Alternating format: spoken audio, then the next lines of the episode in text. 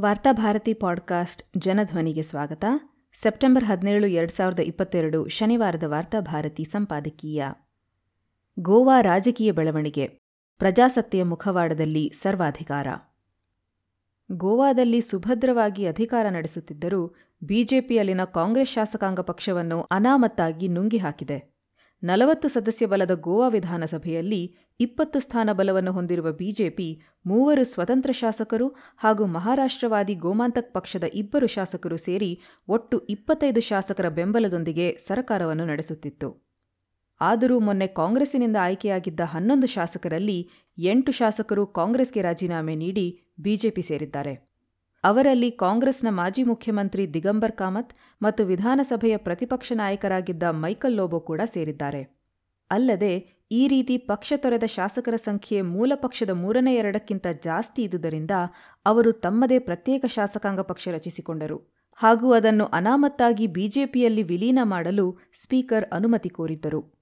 ಇದು ಮೂಲ ಪಕ್ಷದ ಮುಕ್ಕಾಲುವಾಸಿಗಿಂತ ಹೆಚ್ಚಿನ ಸದಸ್ಯರ ಬೆಂಬಲ ಹೊಂದಿದ್ದರಿಂದ ಸ್ಪೀಕರ್ ಕೂಡ ಅದಕ್ಕೆ ಅನುಮತಿ ಕೊಟ್ಟು ಅವರೆಲ್ಲರೂ ಪಕ್ಷಾಂತರ ನಿಷೇಧ ಕಾಯ್ದೆಯಿಂದ ಪಾರಾಗಿ ಬಿಜೆಪಿ ಶಾಸಕರಾಗಿ ಬದಲಾಗಿದ್ದಾರೆ.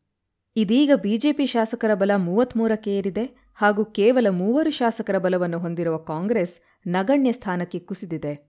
ಈ ಹಿಂದೆಯೂ ಗೋವಾದಲ್ಲಿ ಕಾಂಗ್ರೆಸ್ನಿಂದ ಆಯ್ಕೆಯಾಗಿದ್ದ ಹದಿನೇಳು ಜನ ಶಾಸಕರಲ್ಲಿ ಹದಿನೈದು ಶಾಸಕರು ಬಿಜೆಪಿಯ ಭೀತಿ ಮತ್ತು ಭಾರೀ ಮೊತ್ತದ ಆಪರೇಷನ್ಗೆ ಬಲಿಯಾಗಿ ಕಾಂಗ್ರೆಸ್ ತೊರೆದು ಬಿಜೆಪಿ ಸೇರಿದ್ದರು.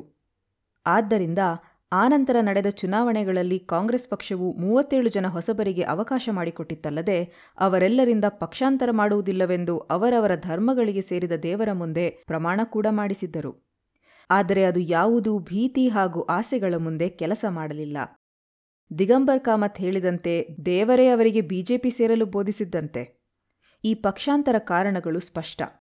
ಇತ್ತೀಚೆಗೆ ದಿಲ್ಲಿಯ ಆಪ್ ಪಕ್ಷದ ಮೇಲೂ ಕಮಲಾಚರಣೆ ಮಾಡಿ ವಿಫಲವಾದಾಗ ಆಪ್ ಪಕ್ಷ ಬಿಜೆಪಿಯು ಏನಿಲ್ಲವೆಂದರೂ ಏಳ್ನೂರು ಕೋಟಿ ರೂಪಾಯಿಯನ್ನು ಈ ಹೀನ ನಡೆಗಳಿಗೆ ವೆಚ್ಚ ಮಾಡಿದೆ ಎಂದು ಆಪಾದಿಸಿತು. ಗೋವಾ ಕಾಂಗ್ರೆಸ್ ಉಸ್ತುವಾರಿ ದಿನೇಶ್ ಗುಂಡೂರಾವ್ ಅವರ ಪ್ರಕಾರ ಪಕ್ಷಾಂತರಗೊಂಡ ಒಬ್ಬೊಬ್ಬ ಶಾಸಕರಿಗೆ ಹತ್ತಾರು ಕೋಟಿ ರೂಪಾಯಿಯನ್ನು ನೀಡಿ ಖರೀದಿಸಲಾಗಿದೆ. ಅಷ್ಟು ಮಾತ್ರವಲ್ಲದೆ ದಿಗಂಬರ್ ಕಾಮತ್ ಮೇಲೆ ಬಿಜೆಪಿಯೇ ಆರೋಪಿಸಿರುವ ಮೈನಿಂಗ್ ಭ್ರಷ್ಟಾಚಾರದ ಹಗರಣಗಳಿವೆ ಮತ್ತು ಇಡಿ ತನಿಖೆಯ ಕತ್ತಿ ತೂಗುತ್ತಿದೆ. ಹಾಗೂ ಮತ್ತೊಬ್ಬ ನಾಯಕ ಲೋಬೋ ಅತ್ಯಂತ ಶ್ರೀಮಂತ ಶಾಸಕರಾಗಿದ್ದು ಅವರ ಮೇಲೆ ಇತ್ತೀಚೆಗೆ ಬಿಜೆಪಿ ನಾಯಕರು ಭ್ರಷ್ಟಾಚಾರದ ಆರೋಪ ಹೊರಿಸಿ ತನಿಖೆಗೆ ಒತ್ತಾಯಿಸುತ್ತಿದ್ದರು. ಈಗ ಅವರು ಬಿಜೆಪಿ ಸೇರಿದ ಮೇಲೆ ಅವರ ಭ್ರಷ್ಟಾಚಾರಗಳೆಲ್ಲ ದೇಶಭಕ್ತಿಯ ದ್ಯೋತಕವೇ ಆಗಿಬಿಡಬಹುದು.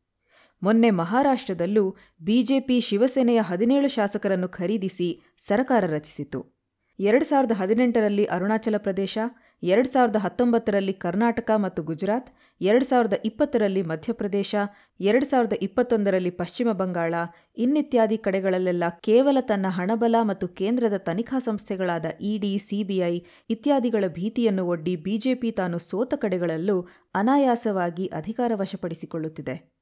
ಹೀಗಾಗಿ ಇಂದು ರಾಜಕೀಯ ಪಕ್ಷಗಳು ಎಷ್ಟೇ ಬಹುಮತವನ್ನು ಹೊಂದಿದ್ದರೂ ಸರಕಾರ ರಚಿಸುವ ಮತ್ತು ಸರಕಾರ ಮುಂದುವರಿಸುವ ಸಾಧ್ಯತೆಗಳೇ ಬಿಜೆಪಿಯ ಹಣಬಲ ಮತ್ತು ಸರ್ವಾಧಿಕಾರಿ ಭಯೋತ್ಪಾದನೆಯ ಮುಂದೆ ಇಲ್ಲವಾಗುತ್ತಿದೆ. ಮತದಾರರು ಯಾರನ್ನೇ ಆಯ್ಕೆ ಮಾಡಿದರೂ ಬಿಜೆಪಿಯೇ ಅಧಿಕಾರಕ್ಕೆ ಬರುವುದರಿಂದ ಚುನಾವಣೆಗಳು ಸಹ ಬಿಜೆಪಿಯನ್ನು ಅಧಿಕಾರಕ್ಕೆ ತರುವ ನಾಮಮಾತ್ರ ಪ್ರಕ್ರಿಯೆಯಾಗಿ ಬಿಡುತ್ತಿದೆ. ಇವೆಲ್ಲದರ ಮೂಲಕ ಬಿಜೆಪಿಯು ವಿರೋಧ ಪಕ್ಷ ಮುಕ್ತ ಏಕಪಕ್ಷ ಬಿಜೆಪಿ ಪಕ್ಷ ಸರ್ವಾಧಿಕಾರವನ್ನು ಪ್ರಜಾತಾಂತ್ರಿಕವಾಗಿಯೇ ಜಾರಿ ಮಾಡುತ್ತಿದೆ.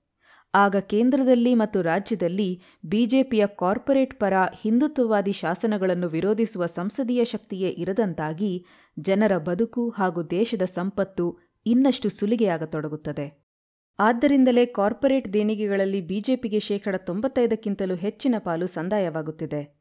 ಅದಕ್ಕೆಂದೇ ಬಿಜೆಪಿಗೆ ಕಾರ್ಪೊರೇಟ್ಗಳು ದೇಣಿಗೆ ಕೊಡುವ ವ್ಯವಹಾರವನ್ನು ಅತ್ಯಂತ ರಹಸ್ಯಗೊಳಿಸುವ ಎಲೆಕ್ಟೋರಲ್ ಬಾಂಡ್ ಎಂಬ ವ್ಯವಸ್ಥೆಯನ್ನು ಜಾರಿಗೊಳಿಸಿದೆ. ಇದು ಜಾರಿಗೆ ಬಂದ ಮೇಲೆ ವಿರೋಧ ಪಕ್ಷಗಳ ಶಾಸಕರ ಖರೀದಿಯೂ ಮತ್ತು ಸಂಸತ್ತಿನ ಮೇಲೆ ಕಾರ್ಪೊರೇಟ್ಗಳ ಹಿಡಿತವು ಹೆಚ್ಚಾಗಿ ಇಡೀ ಪ್ರಜಾತಂತ್ರ ವ್ಯವಸ್ಥೆಯೇ ಜನರಿಂದ, ಸಂವಿಧಾನದಿಂದ ದೂರ ಉಳಿಯುವಂತಾಗಿದೆ. ಪಕ್ಷಾಂತರ ನಿಷೇಧ ಕಾಯ್ದೆಯನ್ನು ಬಿಜೆಪಿ ಈ ಎಲ್ಲ ಕ್ರಮಗಳ ಮೂಲಕ ಬಹಿರಂಗವಾಗಿ ಲೇವಡಿ ಮಾಡುತ್ತಿದೆ. ಮತ್ತೊಂದು ಕಡೆ ತಾತ್ವಿಕವಾಗಿ ಕಾಂಗ್ರೆಸ್ ಅಥವಾ ಇತರ ಬಿಜೆಪಿ ವಿರೋಧಿ ಪಕ್ಷಗಳು ಬಿಜೆಪಿಯದ್ದು ತಮ್ಮ ತಾತ್ವಿಕತೆಗೆ ತದ್ವಿರುದ್ಧವಾದ ಪಕ್ಷವೆಂದು ಹೇಳುತ್ತವೆ. ಭಾರತ್ ಜೋಡೋ ಯಾತ್ರೆಯಲ್ಲಂತೂ ರಾಹುಲ್ ಗಾಂಧಿಯವರು ತಮ್ಮ ಹಾಗೂ ಬಿಜೆಪಿಯ ನಡುವಿನ ಸಮರ ಎರಡು ತತ್ವ ಸಿದ್ಧಾಂತಗಳ ನಡುವಿನ ಸಮರ ಎಂದು ಬಣ್ಣಿಸುತ್ತಾರೆ. ಅಂಥ ತದ್ವಿರುದ್ಧವಾದ ಪಕ್ಷಕ್ಕೆ ವಿರೋಧ ಪಕ್ಷಗಳ ಘಟಾನುಘಟಿ ನಾಯಕರೇ ಹೇಗೆ ವಲಸೆ ಹೋಗುತ್ತಾರೆ ಮತ್ತು ಅಲ್ಲಿ ಬಿಜೆಪಿ ನಾಯಕರಾದ ಮೇಲೆ ಆರ್ಎಸ್ಎಸ್ ನಾಯಕರಿಗಿಂತ ತೀವ್ರವಾದ ಕೋಮುವಾದಿ, ಹಿಂದುತ್ವವಾದಿಗಳಾಗುತ್ತಾರೆ ಎಂಬುದು ಗಂಭೀರವಾಗಿ ಯೋಚಿಸಬೇಕಾದ ವಿಷಯವಾಗಿದೆ. ಬಿಜೆಪಿ ಪ್ರತಿನಿಧಿಸುವ ಕಾರ್ಪೊರೇಟ್ ಬಂಡವಾಳದ ಮತ್ತು ಬ್ರಾಹ್ಮಣೀಯ ಹಿಂದುತ್ವದ ಜೊತೆಗೆ ಉಳಿದ ವಿರೋಧ ಪಕ್ಷಗಳಿಗೆ ನಿಜಕ್ಕೂ ಆಳವಾದ ತಾತ್ವಿಕ ಮತಭೇದಗಳಿವೆಯೇ? ಅದಕ್ಕಿಂತಲೂ ಗಂಭೀರವಾದ ಪ್ರಶ್ನೆಯೆಂದರೆ ಬಹಳಷ್ಟು ಸಂದರ್ಭಗಳಲ್ಲಿ ಹೀಗೆ ಪಕ್ಷಾಂತರಗೊಂಡು ಬಿಜೆಪಿ ಸೇರಿದವರನ್ನು ಜನರು ಮರುವಾಯ್ಕೆ ಮಾಡಿರುವುದು ಮಾತ್ರವಲ್ಲದೆ, ಕೆಲವೊಮ್ಮೆ ಇನ್ನೂ ದೊಡ್ಡ ಅಂತರದಿಂದ ಆಯ್ಕೆ ಮಾಡಿದ ಉದಾಹರಣೆಗಳಿವೆ. ಸಮಾಜದಲ್ಲಿ ಕೋಮುವಾದಿ ಧ್ರುವೀಕರಣ ಹೆಚ್ಚಾಗುತ್ತಿರುವುದರಿಂದ ಬಹುಸಂಖ್ಯಾತ ಮತದಾರರು ಚುನಾವಣೆಯ ಸಂದರ್ಭಗಳಲ್ಲಂತೂ ಕೋಮುವಾದಿ ಪಕ್ಷಗಳನ್ನೇ ಆಯ್ಕೆ ಮಾಡಿಕೊಳ್ಳುತ್ತಿದ್ದಾರೆ. ಆದುದರಿಂದ ಸದ್ಯದ ಕೆಟ್ಟ ರಾಜಕೀಯ ಬೆಳವಣಿಗೆಯಲ್ಲಿ ಶ್ರೀಸಾಮಾನ್ಯರ ಪಾತ್ರವೂ ಇದೆ. ಒಂದು ಪ್ರಜಾತಂತ್ರದಲ್ಲಿ ಪ್ರಜ್ಞಾವಂತ ಸೆಕ್ಯುಲರ್ ಮತದಾರರು ರೂಪುಗೊಳ್ಳದೆ ಪ್ರಜಾಸತ್ತಾತ್ಮಕ ಸೆಕ್ಯುಲರ್ ಸರಕಾರದ ಅಸ್ತಿತ್ವವು ಸಾಧ್ಯವಿಲ್ಲ. ಅಂತಿಮವಾಗಿ ನೂಲಿನ ಗುಣಮಟ್ಟವೇ ಬಟ್ಟೆಯ ಗುಣಮಟ್ಟವನ್ನು ನಿರ್ಧರಿಸುತ್ತದೆ ಎನ್ನುವುದನ್ನು ಜನರು ಕೂಡ ನೆನಪಿನಲ್ಲಿಡಬೇಕಾಗುತ್ತದೆ.